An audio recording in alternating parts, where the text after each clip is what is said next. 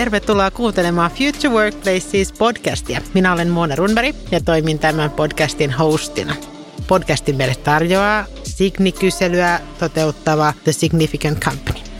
Tässä podcastissa mä keskustelen mun vieraiden kanssa yrityskulttuurin rakentamisesta Future Workplaces sertifioiduissa työpaikoissa ja tässä jaksossa on iloisesti saanut vieraakseni Henri Grönlundin Cloud 2, eli Cloud 2 toimitusjohtaja, eikä mikä tahansa toimitusjohtaja, vaan vuoden toimitusjohtaja. Noin vajaa vuosi sitten tällainenkin titteli tuli. Tervetuloa Henkka. Kiitoksia paljon. Oikein mukava olla täällä. Mahtavaa. Kerrotko Henkka vähän sun taustoista? Kuka oot ja miten oot päätynyt mukaan Cloud 2? On ollut Itellalla nyt 15 vuotta. Piti ihan laskea se tuossa ennen tätä, tätä lähetystä ja siinä on mahtunut myöskin jonkinlainen kahdeksan vuoden pyrähdys sitten myös media-alalla.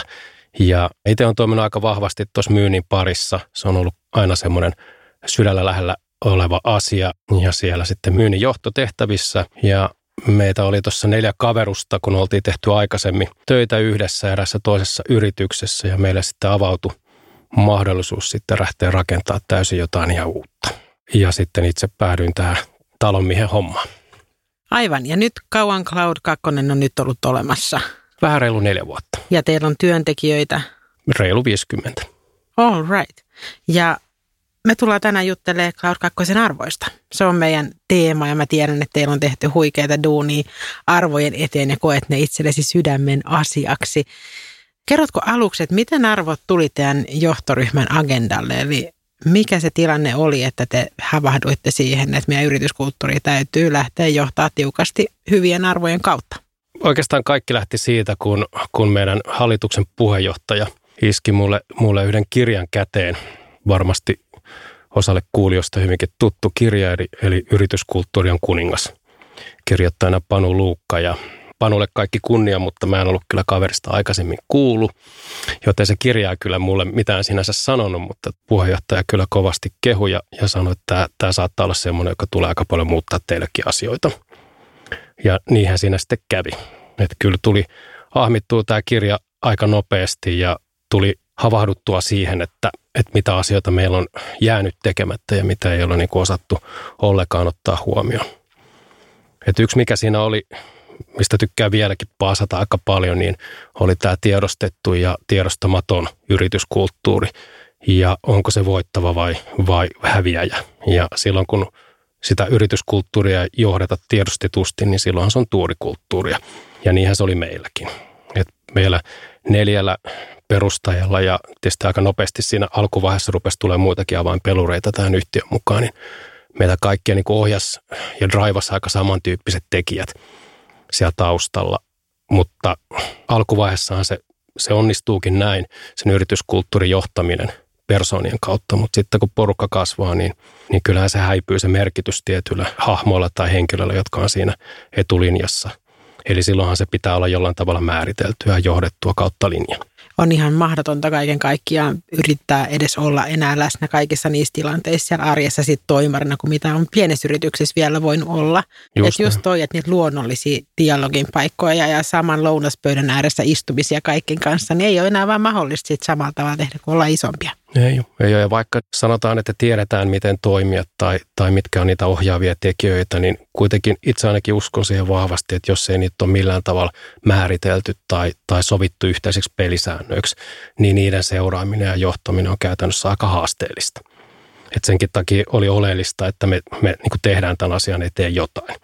Ja silloin lähdettiin sitten Laidesaftin kanssa tekemään tätä due diligence-työtä, joka oli, oli kyllä silmiä aukaseva – ja se oli erittäin mielenkiintoinen ja, ja pitkäkin projekti meille, koska piti aika paljon käydä asioita läpi, että mitä siellä syvällä meidän DNAssa on ja, ja mitä puutteita ensinnäkin ja, ja asioita meillä pitää korjata. Ja yksi, mikä se totta kai tuli tietysti esille, on se, että meillä ei ole sitä yhteistä määriteltyä arvopohjaa. Ja siitähän sitten kaikki lähti rakentumaan. Just näin. Ja kauan teidän nykyiset arvot on nyt sitten ollutkaan voimassa niin sanotusti? Kauan ne on ollut teidän johtamisen työvälineenä? Reilu vuoden päivät, että tuossa syyskuussa lanseerattiin vuosi sitten. Siinä oli hetken aikaa tästä koronatilanteesta semmoinen pieni tauko, syyskuussa, että päästiin kohtaamaan ihmisiä. Että se Joo. oli just se pieni aikaikkuna, me päästiin lanseeraamaan jopa ihan niin kuin livenä sitten samalla, kun pidettiin meidän tilinpäätösjuhlia. Mahtavaa. Ja Henkka, mitkä ne arvot on? Niitä on pilvi on helvetin ihanaa. Totta kai. Aina ei ole tehty näin. Yes. Poikkeuksellisen sydämellinen. Joo. Teemme unelmista totta. Ja tämä viimeinenhän on tämmöinen bonus. Sehän ei ole sinänsä arvo, mutta nämä kaikki asiat yhteen sitovat tekijä, eli ei mitään heimopaskaa. Nyt sun pitää avata, mitä tarkoittaa ei mitään heimopaskaa. Ehkä tästä voi muutama sanan kertoa, että miten tämä koko meidän arvotyöprosessi meni eteenpäin, jotta että pystyy tämän viimeisen aukaisemaan. Eli tähän lähti hyvin vahvasti henkilöstöstä. Eli käytiin haastatteluja ja käytiin läpi, että miksi on tullut meille, eli Cloud 2 ja ennen kaikkea miksi, miksi on halunnut jäädä meille. Että mitkä on ne erottavat tekijät, mitkä on niitä unikkeja asioita, joka tekee just cloudilaisen ja mitä siellä meidän DNAssa on. Ja sieltä nämä kaikki arvot on kumpunut ja yhden sitten haastattelun jälkeen yksi meidän pilviarkkitehdeistä totesi sitten haastattelijoille, että hienoa, että tätä tehdään, tätä arvotyötä, että hän kokee tämän äärimmäisen tärkeäksi ja, ja vielä kun tämä lähtee henkilöstöstä, että mitä me ollaan. Mutta hänellä on vain yksi toive, että älkää tehkö tästä mitään heimopaskaa. Mahtavaa. Ja otit se tähän mukaan ikään kuin tämmöisenä viimeisenä vielä side notein arvojen jälkeen lupaamme, että tähän suuntaan ei mennä. Mutta tarkoittaako se sitten käytännössä sitä, että te olette ikään kuin uskollisia itsellenne ja ette yritä tehdä vaan jotain kivaa brändättyä tekemistä, vaan, vaan että oikeasti teette jotain, mikä on juuri teille oikeanlaista ja auttaa teitä onnistua teidän faktisessa duunissa. Se on juuri näin. Että kyllähän tota, jos ajatellaan meidän toimialaa, niin, niin siellä on aika tyypillistä, että on, on erilaisia soluja ja on erilaisia heimoja ja löytyy sitä biljardipöytää ja pallomerta ja muuta. Ja ei siinä mitään, siis kaikki kunnia näille yhtiöille, se varmasti heille toimii, mutta kyllä meidän porukka teki sen aika nopeasti selväksi, että se ei ole se malli, mikä toimii meille. Että meillä tehdään aidosti ja oikeasti töitä ja me saatetaan niin tunkata ja, ja siitä itse raadollisesta työstä joskus ne unelmat on aika kaukana. Mutta sitten taas me tehdään sitä ainakin yhdessä. Sitten on ainakin kaveri, johon nojautuu. Ja, ja silloin kun me tehdään sitä työtä, niin me kyllä pidetään toisistamme huolta. Ja sitten on aina semmoinen tietty pilke silmäkulmassa ja yritetään tehdä siitä jokaisen työpäivästä pikkasen parempi. Kuinka sä näet, että nämä teidän nykyiset arvot palvelee teitä siinä, että te myös organisaationa sitten onnistutte ja pääsette teidän tavoitteeseen ja olette askeleen lähempänä visiotanne tai purposen toteuttamista, mikä se onkaan, niin onko nämä niin kuin bisnekselle oikein näköiset arvot myös, mitä te olette valinnut ja ehkä tähän liittyen sitten myös se, että mikä se isompi unelma tai päämäärä teidän firmalla on, jota nämä arvot tukee? No äkkiseltähän tuohon voisi vastata, että puhtaasti liiketoiminnan näkökulmasta, jos mietitään, teemme unelmista totta, niin eihän se mikään liiketoiminnallinen tavoite ole. Et se, on, se on ihan selkeää, mutta tämän koko yhtiön alusta asti on ollut hyvin selkeää, että meille todellakin henkilöstö on, on se niin kuin tärkeä voimavara, että ei ole mitään muuta, varsinkaan meidän toimialalla, missä on äärimmäisen kova kilpailu kovista tekijöistä. Et tästä jos katsoo sitä meidänkin porukkaa, niin ne pystyisi viikon sisään valita vaikka kymmenestä työnantajasta sen itselleen sopivan. Että siinä tarinassa pitää olla jotain muutakin ja siinä yhtiössä pitää olla jotain muutakin kuin se, että nyt vaan kasvetaan ja halutaan tehdä omistajille mahdollisimman paljon voittoa. Mutta nyt kun me ollaan aloitettu tämä linja ja, ja tehty tätä systemaattisesti, niin ei ne niinku numerotkaan mitenkään huonolta näytä. Että ei se niinku ainakaan hirveästi ole haitanut tätä meidän liiketoimintaa. Että me ollaan poikkeuksellisen sydämellisiä toisillemme ja meidän asiakkaille. Viime vuonna taisitte kasvaa reilu 40 pinnaa.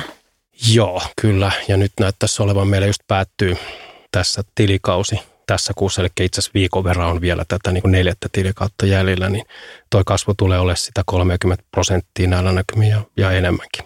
Ei yhtään hassumpaa näin korona-aikana. Joo, no koronahan on itse asiassa meille ollut sinänsä ihan positiivinenkin ah. jollain tavalla. Niin kuin, Totta, pilvitalo.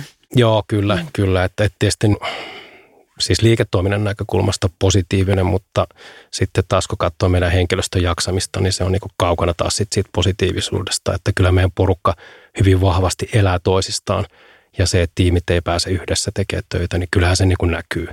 Ja, ja se on näkynyt tässä niin kuin meidän jaksamisessakin, että siitä mä oon äärimmäisen huolissani. Ja varsinkin kun me ollaan koko ajan tekemisissä uuden teknologian kanssa, koska ollaan niin kuin Suomen ykköspilvitalo, niin meidän asiakkaat antaa ne kaikista haastavimmat keissit tietenkin meille, mm. mitä muut ei pysty tekemään.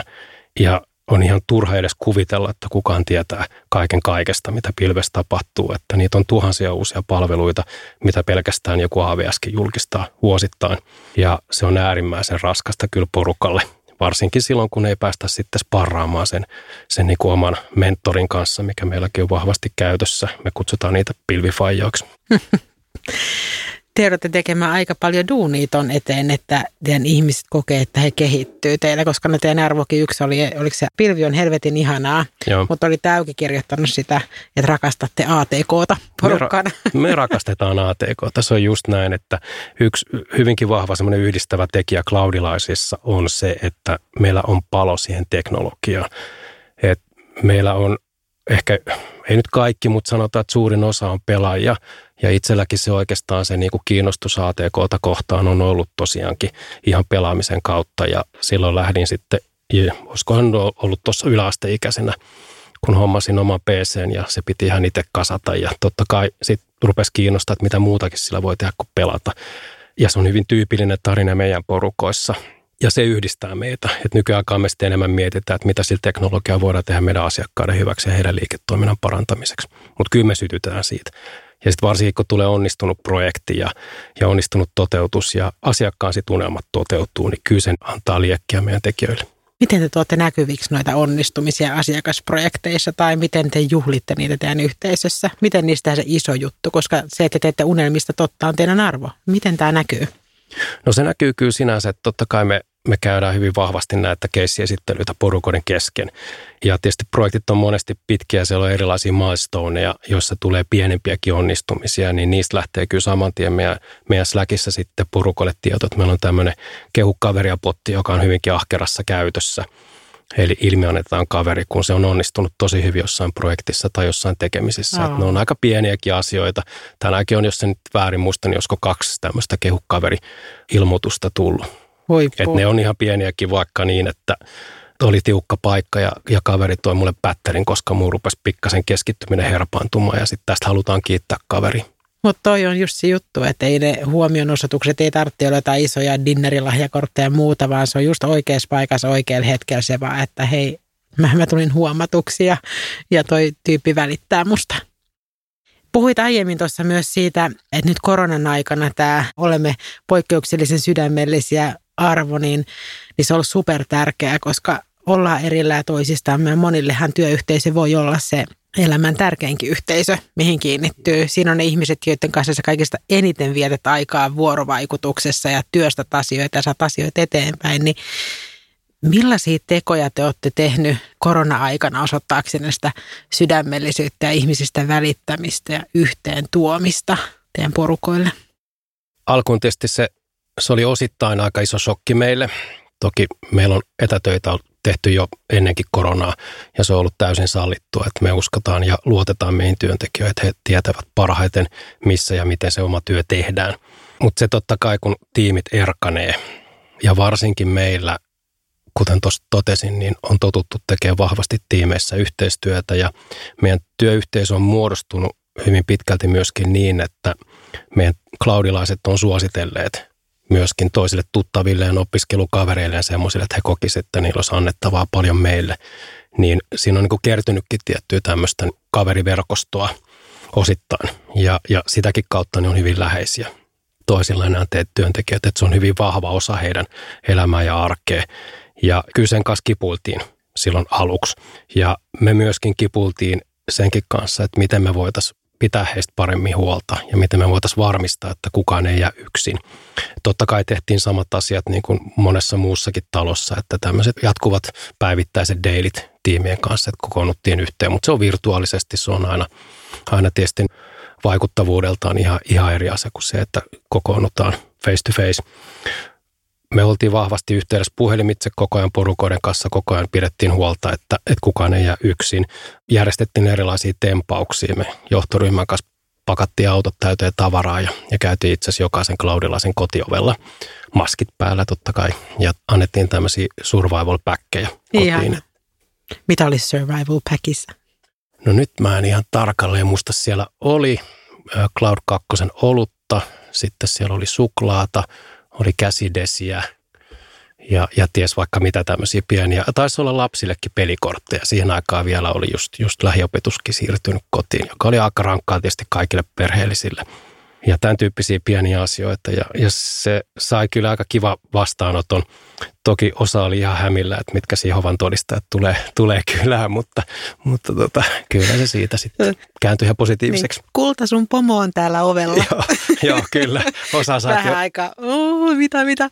joo, se oli just näin, että, että kuinka moni meistä muutenkaan haluaa nykyään enää vieraata kyllä ilmoittamatta, että saatika sitten oma pomo.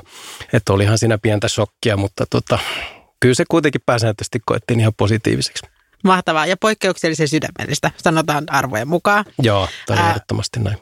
Tämän kautta aukeaa myös paljon se tarina, mitä me Future Workplaces sertifioidusta työpaikoistakin halutaan kertoa sitä, että se kulttuurit ei synny itsestään, ainakaan tavoitellut kulttuurit ei synny itsestään useinkaan, vaan ne vaatii paljon systemaattista tavoitteellista tekemistä siellä taustalla, jotta me saadaan sitä sydämellisyyttä näkymään, vaikka kun me sellaisia halutaan mm. olla.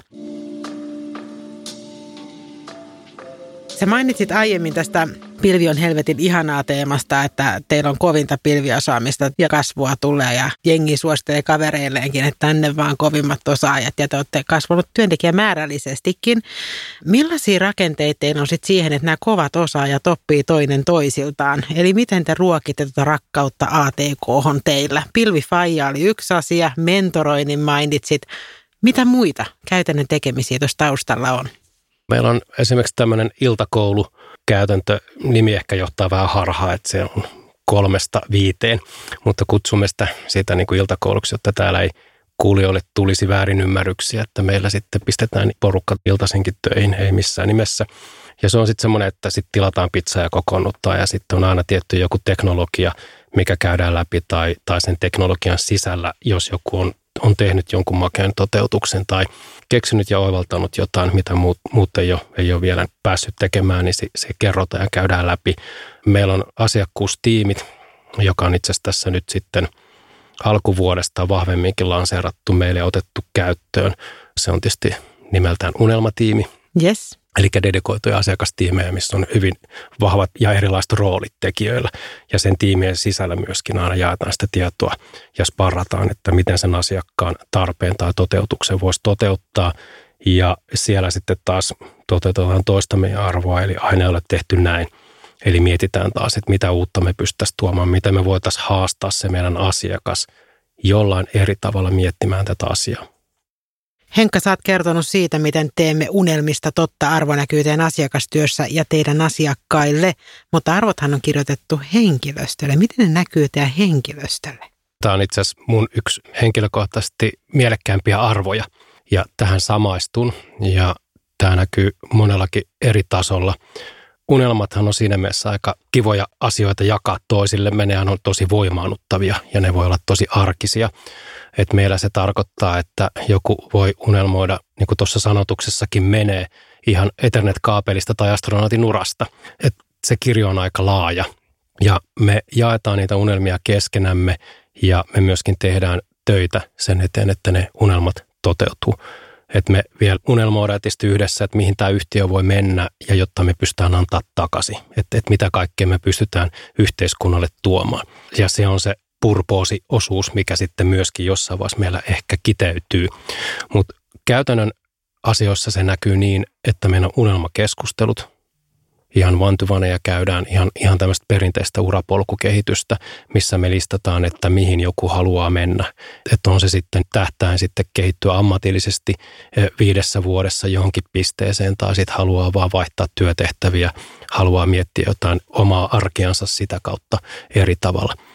Ja meillä on kyllä toteutunut niitä unelmia. Että niitä esimerkkejä on aika paljon. Yksi mun lempiesimerkkeistä on muutamat tämmöiset suoraan koulun penkiltä meille tulleet innokkaat, huippulahjakkaat tekijät, jotka on ihan muutamassa vuodessa noussut todella koviksi pilviarkkitehdeiksi ja, ja osaajiksi. Se on vaatinut tosi paljon töitä, mutta se on niin kuin huikea tarina tämmöisestä yksilöllisestä kehityksestä ja eteenpäin menemisestä, siitä palosta, mutta ennen kaikkea niiden unelmien eteen tehdystä työstä. Ja se kertoo siitä, että, että te olette ikään kuin platta näiden unelmien toteuttamiselle ja te teette duunia sen eteen, kun te kuulette, että joku ihminen haluaa tulla pilviarkkitehdiksi, niin sitten lähdetään bussaa. On mentoria, on, on pilvifaijaa ja on kaiken näköistä iltakoulua, jolla sitten pyritään mahdollistaa se, että hei nyt sä kehityt siihen suuntaan. Kyllä, se on just näin. Ja niin kuin meillä kaikilla, niin meillä on paljon unelmia, jotka on ihan selkeitä, mitä me halutaan, mutta sitten joskushan on asioita, mitä me ei välttämättä ehkä itsekään vielä tiedetä, että mitä me halutaan, että mitä meistä tulee isona. Ja tämä on semmoista, mitä me niin kuin halutaan työnantajana tehdä koko ajan sitä työtä, että, että mitkä olisi niitä niin kuin mielekkäitä työtehtäviä tai mihin suuntaan kokee sitä paloa sen tekemisen suhteen. Tämä on äärimmäisen iso palanen meitä ja todella tärkeä. Mahtavaa. Aina ei ole tehty näin. Muutenkin, jos miettii, että aina ei ole tehty näin, niin ymmärtääkseni teillä oli tällä viikolla koko henkilöstön purpose-päivä, purpose-päivä. Joo, tai kuten eräs meidän Klaudilainen totesi, niin pörpöösi. pörpöösipäivä, totta kai. Kerro, mikä on pörpöösipäivän tarkoitus ollut ja, ja mikä oli lopputulema? Löytyykö sellaista? Joo, meillä on strategiatyö tässä ollut, tai aloitettiin tuossa keväällä, eli tässäkin osallistutettiin henkilöstö vahvasti mukaan miettimään meidän seuraavia vuosia, että mitä meidän pitäisi tehdä ja mihin me ollaan menossa ja mitä tavoitellaan. Että meidän edellinen strategia tehtiin tuossa 2019 ja ajatus oli, että se olisi vuoteen 2022 niin sanotusti voimassa, mutta hyvin nopeasti tuli selkeäksi, että, että sellaisenaan se ei niin toimi, että tämä maailma muuttuu niin nopeasti, enkä puhu pelkästään koronasta, vaan puhun tästä meidän toimintaympäristöstä ja asiakkaiden tarpeista ja, ja meidän henkilöstön tarpeista, että siellä oli pakko tehdä asioita. Ja puhumattakaan siitä, että, että meillä on alkanut tulla tietty kehitysvelkaa tässä yhtiössä johtuen siitä, että meillä on niin kädet täynnä töitä ja asiakkuudet odottaa meitä aika paljon, että ei olla ehditty tekemään kaikki asiat, mitä meidän pitäisi tehdä. Eli strategian kautta mietitään, että miten tämäkin asia saadaan tehostettua.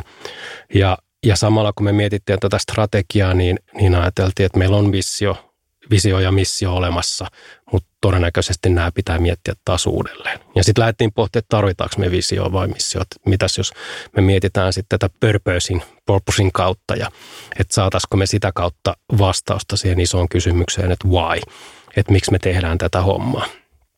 Ja oli äärimmäisen kyllä mielenkiintoista tämäkin sessio. Että näitä on ollut nyt koko porukoiden kanssa, nyt tämä oli kolmas sessio ja tämä oli tosiaankin keskittynyt tähän purposeen ja ja kyllä se on mielenkiintoista, että joka ikisestä istunnosta on havainnut sen, että tämä on hyvinkin heterogeenistä tämä porukka. Et toki siellä niin kuin eriäviä mielipiteitä on ja se on ihan mahtavaa, että on, että tulee sitä diversiteettiä, mutta se iso kuva on yllättävän samanlainen kaikilla klaudilaisilla. Ja miten tärkeää, että tuota dialogia käydään myös niistä erilaisista näkemyksistä, koska sitten me paremmin ymmärretään se yhteinen olemassaolomme tarkoitus porukalla, kun meillä on ne paikat ja rauhallinen aika sille, että me jutellaan siitä, että miksi me ollaan olemassa tai ei olla olemassa, minne me ollaan menossa tai ei olla menossa. Niin tosi tärkeää, että te investoitte näihin. No, no se, on, se on just näin, että me ollaan tässä sit tehty erilaisia kyselyitä aina näiden työpajojen jälkeen, kun ollaan sitten siirrytty seuraavaan vaiheeseen ja, ja siteraan yhtä vastaajaa meiltä. En nyt muista ihan sanatarkkaan, miten tämä meni, mutta se kuvasi aika hyvin tätä, että, että tässä on niin kuin juna, joka meillä Cloud 2 on menossa kovaa vauhtia eteenpäin. Ja on todella mukavaa, että junan matkustajat pääsee niin kuin speksaamaan ja pääsee määrittelemään tätä suuntaa. Se oli mun jotenkin aika hienosti sanottu ja se jäi mun mieleen. Hienoa. Te olitte tuonut nyt myös teidän tavoitteen asetantaan OKR-duuniin. Te olitte tuonut siihen mukaan myös arvot. Millaiset kokemukset teillä on siitä, että näitä tavoitteita perusteltiin arvojen kautta? Se toimi tosi hyvin. Sen taakse kaikki cloudilaiset meni ja selkeästi näki, että siinä ei ollut mitään ihmeellistä. Että se oli niin jotenkin luonteva jatkuma, että asetetaan ne OKR ja sen niin arvopohjan perusteella se virhe, mikä me siinä tehtiin, oli se, että oltiin ahneita niiden OKRien suhteen, että me, me laitettiin ihan liikaa tavoitteita ja huomattiin, että, että siitä ei tullut mitään. Että sieltä kyllä saatiin osa tehtyä, mutta, mutta se fokus selkeästi katosi siitä. Ja varsinkin kun koko ajan se meidän päivittäinen tekeminen vaan asiakkaalle päin kasvaa ja kasvaa ja meillä on ne velvoitteet sinne, mitkä pitää hoitaa. Mutta tästäkin ollaan opittu ja, ja meillä tuossa nyt alkaa seuraava OKR-jaksojen suunnittelu ja nyt ollaan kyllä huomattavasti maltillisempia tämän suhteen se, mitä on kuullut OKR-toteutuksista eri firmoissa ja meidänkin yhteisömme äh, lonkeroissa olevissa firmoissa, jos näin voi sanoa, niin se on just näin, että OKR opitaan kierros kierroksella tekee sitä vähän fiksummin. Ja helppohan sitä on asettaa niitä tavoitteita ja sanoa, mitä kaikki olisi kiva tehdä ja mm. saavuttaa, mutta sitten just se, että millä ajalla me tehdään, mikä on realistista. Kun arvoilla johdetaan, niin silloinhan me koko ajan puhutaan myös asioista tai käyttäytymisen tavoista, että mikä on ok meillä ja mikä ei ole.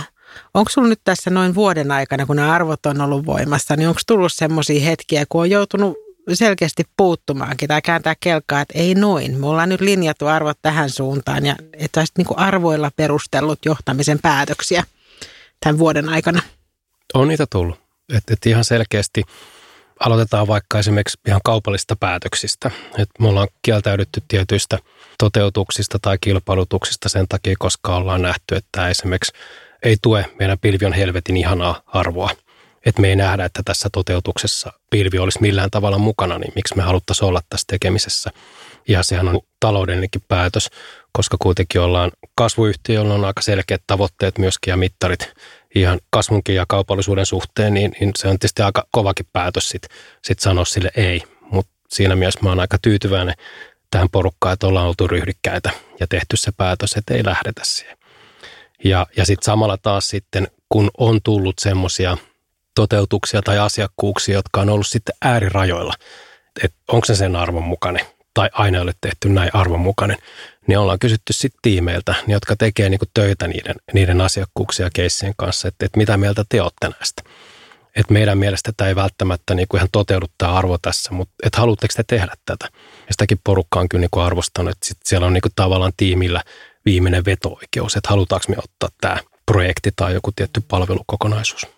Eli arvot menee selkeästi bisnespäätöksiin asti ja se on, se on kyllä mahtava kuulla. Menee, menee. Ja se on ihan selkeä. Sitten just ajatellaan, miten me kohdellaan toisiamme ja, ja käyttäydytään, niin joskus ollaan puututtu vähän liiakin, jos on ehkä ronski ollut tietty kielenkäyttö, mikä voi, tai huumori ehkä miesvaltaisella alalla varsinkin olla, olla aika niin kuin normi, niin me ollaan kyllä tosi kovalla kädellä siihen puututtu, että ei ole niin poikkeuksellisen sydämellistä, vaikka tarkoitus ei loukata ketään, niin se voi silti jostain tuntua epämiellyttävältä, että siihen puututaan nopeasti. Ei se meillä nyt mikään, missään nimessä mikään ongelma todellakaan ollut.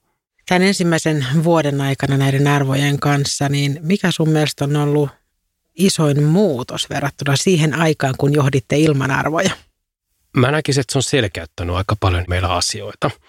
Että se on yksi siinä, ja aikaisemminkin tässä porukassa on ollut käsittämätön palo, mutta musta tuntuu, että sitä palaa on vielä enemmän. Ja ei se tarkoita sitä, että kaikki olisi joka päivä liekkeessä. Se on meilläkin aika raadollista puurtamista, se arki, mutta kyllä ollaan tosi ylpeitä siitä klaudilaisuudesta mitä me ollaan ja siitä tekemisestä. Että kyllä se niin kuin näkyy. Ja, ja kyllä se näkyy aika nopeasti meidän Signi-kyselyssäkin, kun se seuraava kysely tehtiin sitten aika nopeasti niiden arvojen lanseerauksen jälkeen, niin kyllä siitä saatiin aika iso loikkaus ylöspäin verrattuna sen edelliseen. Että se näkyy sitäkin kautta ihan henkilöstötyytyväisyyteen. Aivan.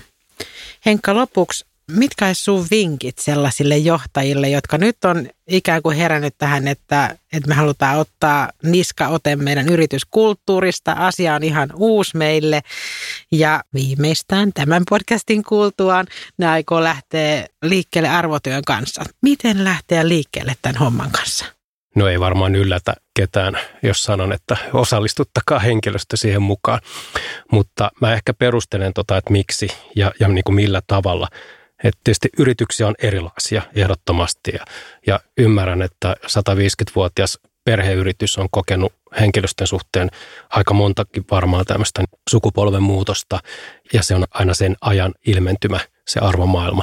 Mutta pääsääntöisesti niin kyllä se henkilöstö tekee sen yrityksen ja sen DNAn, että mitä se, mitä se yritys edustaa ja mitkä on sen vahvuuksia, niin ehdottomasti antakaa vaan pallo sille henkilöstölle – että meillä Suomessa on kuitenkin poikkeuksellisen korkea työmoraali ja meillä on sitoutunutta porukkaa töissä, että kyllä ne, ne haluaa yleensä sille yritykselle hyvää ja ne on valmiita tekemään sen yrityksen eteen, koska sitä kautta se heijastuu heidänkin työntekoon ja siihen arkeen. Että kyllä kannattaa luottaa siihen porukkaan. Se on se mun viesti ja sitten ehkä kuitenkin semmoinen ulkopuolinen näkemys on hyvä, hyvä olla olemassa, että yksikään konsultti ei voi tulla tekemään valmiiksi niitä arvoja ja, ja kertomaan, mikä se yhtiön pitäisi olla tai mitä se edustaa. Mutta kyllä meidän tapauksessa niin se auttoi, että oli joku, joka haastatteli ne työntekijät, koska on ihan eri asia kertoa sitten ehkä jollekin puolueettomalle taholle niistä hyvistä ja ehkä sitten niistä kehitettävistäkin asioista. Että se selkeästi auttoi meitä ja, ja saatiin hyvä sit sanotus siihen kokonaistarinaan, vaikka se täysin lähtikin meidän henkilöstöstä. Et siinä on ehkä päällimmäisenä nämä, nämä vinkit, että luottakaa siihen omaa porukkaan tähän mä luulen, että meidän on hyvä päättää meidän podcasti tältä erää. Kiitos Henkka, että tulit kertomaan teidän arvoilla johtamisesta. Nyt saatiin konkreettisia käytännön toimenpiteitä aika paljon aukastua, mitä te olette tuolla taustalla tehnyt. Arvot ei ihan sillä lähde lentämään, että meillä on ne kirjoitettuna neukkareiden seinälle ja printattuna hiirimattoon, vaan, vaan kyllä oikeasti pitää miettiä niitä ihan käytännön työtä tukevia rakenteita ja miten niiden kautta lähdetään innostamaan ja ohjaamaan ihmisiä siihen haluttuun suuntaan tekemiseltään. Kiitos Henkka, mahtavaa, että olit vieraana. Kiitos oikein paljon, oli oikein mukava olla täällä. Ja kiitos kaikille kuulijoille. Kuullaan taas seuraavassa jaksossa. Moi!